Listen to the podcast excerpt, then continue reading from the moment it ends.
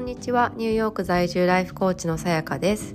えーと、今回はですね、えー、クロアチアに今あのー、今日夫と2人で来たんですけれども、えーと、ここに来てですねまあ、あの気づいたことについてまだ Day1 なんですけれどもちょっとお話をしてみたいなと思います。えっと、まずですねあのニューヨークからチューリッヒスイスのチューリッヒに1回飛んで、えーと、今私がいるのはデュブロブニクというあの魔女の宅急便の舞台としてこう有名になった街に来ているんですけれども、えーとチューリッヒから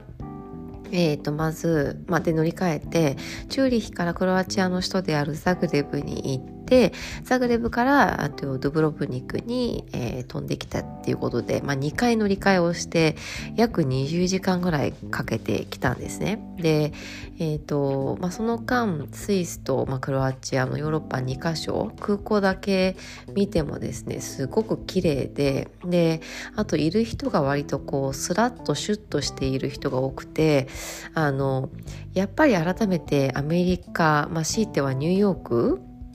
っていうのはすごくあの特殊な、まあ、国町なんだなというふうに思いました。でUnited States という名前の通りやっぱりこういろんな州がそれぞれの小さな国みたいな形になっていたりとかあとはその、まあ、そもそも移民がすごく多いというか、まあ、ほぼ移民の移民で成り立っている国ではあるのでそういう意味では多様性とか、まあ、違う人たちがいっぱい混在しているっていうのがアメリカの特徴だとは思うんですね。でそれがゆえの、まあ、すごくいいところっていう例えばあのダイバーシティとか違いを認めるとか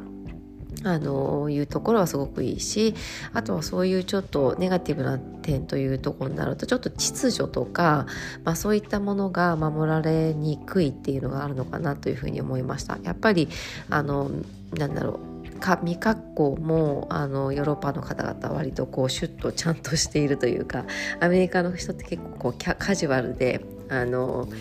なんだろうだったりとかあとは結構こうぽっちゃりした人もいっぱいいて、まあ、ニューヨークは正直そんなにいないなと思うんですけどあの、まあ、南米から来た人たちとかですかね、まあ、でも多分ブラジルとかはすごく女性がなんかこう美意識が高いっていう風にあに言われているので、まあ、スラッとした人多いと思うんですけれどもそう。だととにかくとにかく本当空港一つとってももう綺麗さが全然アメリカと違うなということを、えーと感じました。だから本当にあの、まあ、大きな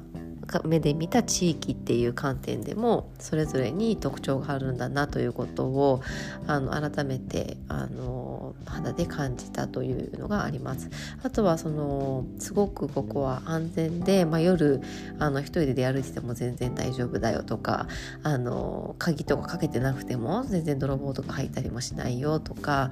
あのタクシーの運転手もあのドゥブロブニックはすごく安全だから警察官がいても全然やることないんだよみたいなことを言ってたりしたのでで本当にあの街にですね一人で子どもたちがもう親なしで遊んでいる。まあそれ日本と同じだと思うんですけどあの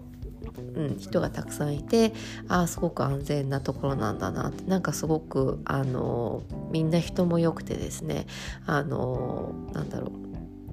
田舎のゆったり感はありつつもすごく綺麗でで人も割となんだろう民度が高いっていうんですかね。あの、うん、感じがしてすごくあの居心地のいい場所だなというふうに感じましたなんか本当に地域によって、まあ、いろんな特性があるんだなということを改めて感じたのとともにあ本当にこう将来どこに身を置きたいかどこに住みたいかっていうのは改めて感じあの考えたいなというふうに感じました。まあ、私はもともと幼少期ヨーロッパですごいあの育ったということもあってもともとすごくヨーロッパは大好きなんですけれども改めてやっぱりこう文化とかあの建築とか、まあ、人とかあの、まあ、食とかそういうの、まあ、それも文化ですねもうあの本当にやっぱり魅力がたくさんだなというふうに改めて感じました。はいえーと、今回はですねあの夫と実は2人旅でであの両親が今ニューヨークに来てくれているので子供たちをあのお任せしているんですけれども、うん、結構ですね私もドキドキして、まあ、娘は昔からもうあの私が出張に行っていないとかあの駐在していた時も先に帰ったりっていうことをしていたので。数ヶ月こう預けるっていうことが今までに何回か、まあ、サマーキャンプも行ってますので大丈なので大丈夫だっていうふうに思ってたんですけどちょっと息子が初めて生まれて1歳半になってあのそれまでは半日以上離れたこともなかった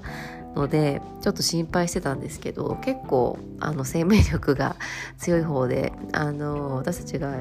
行く前にやっぱりこうコート着て準備しているとあなんかどっか行っちゃうっていうのが分かったみたいですごいあの私に抱きついてきてで結構私はテンションが 低くというか低い状態でこう出発をしたんですね。あ後ろ髪引かれる思いというかなんかちょっとかわいそうみたいな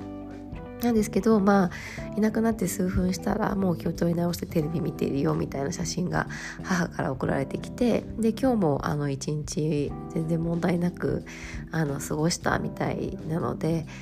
うん、本当に良かったなと思います。えーと、今回ですね、まあ、夫とゆっくりあのいろいろ話しながらまた将来についてとか今後どうしたいっていうことを話すあの機会にできたらなと思います。えーと、インスタグラムの方でのストーリーでですねあのクロアチアの写真とか動画は、えーと毎日アップしてシェアしていきたいなと思いますのであのご興味ある方は是非見ていただけたらなと思います。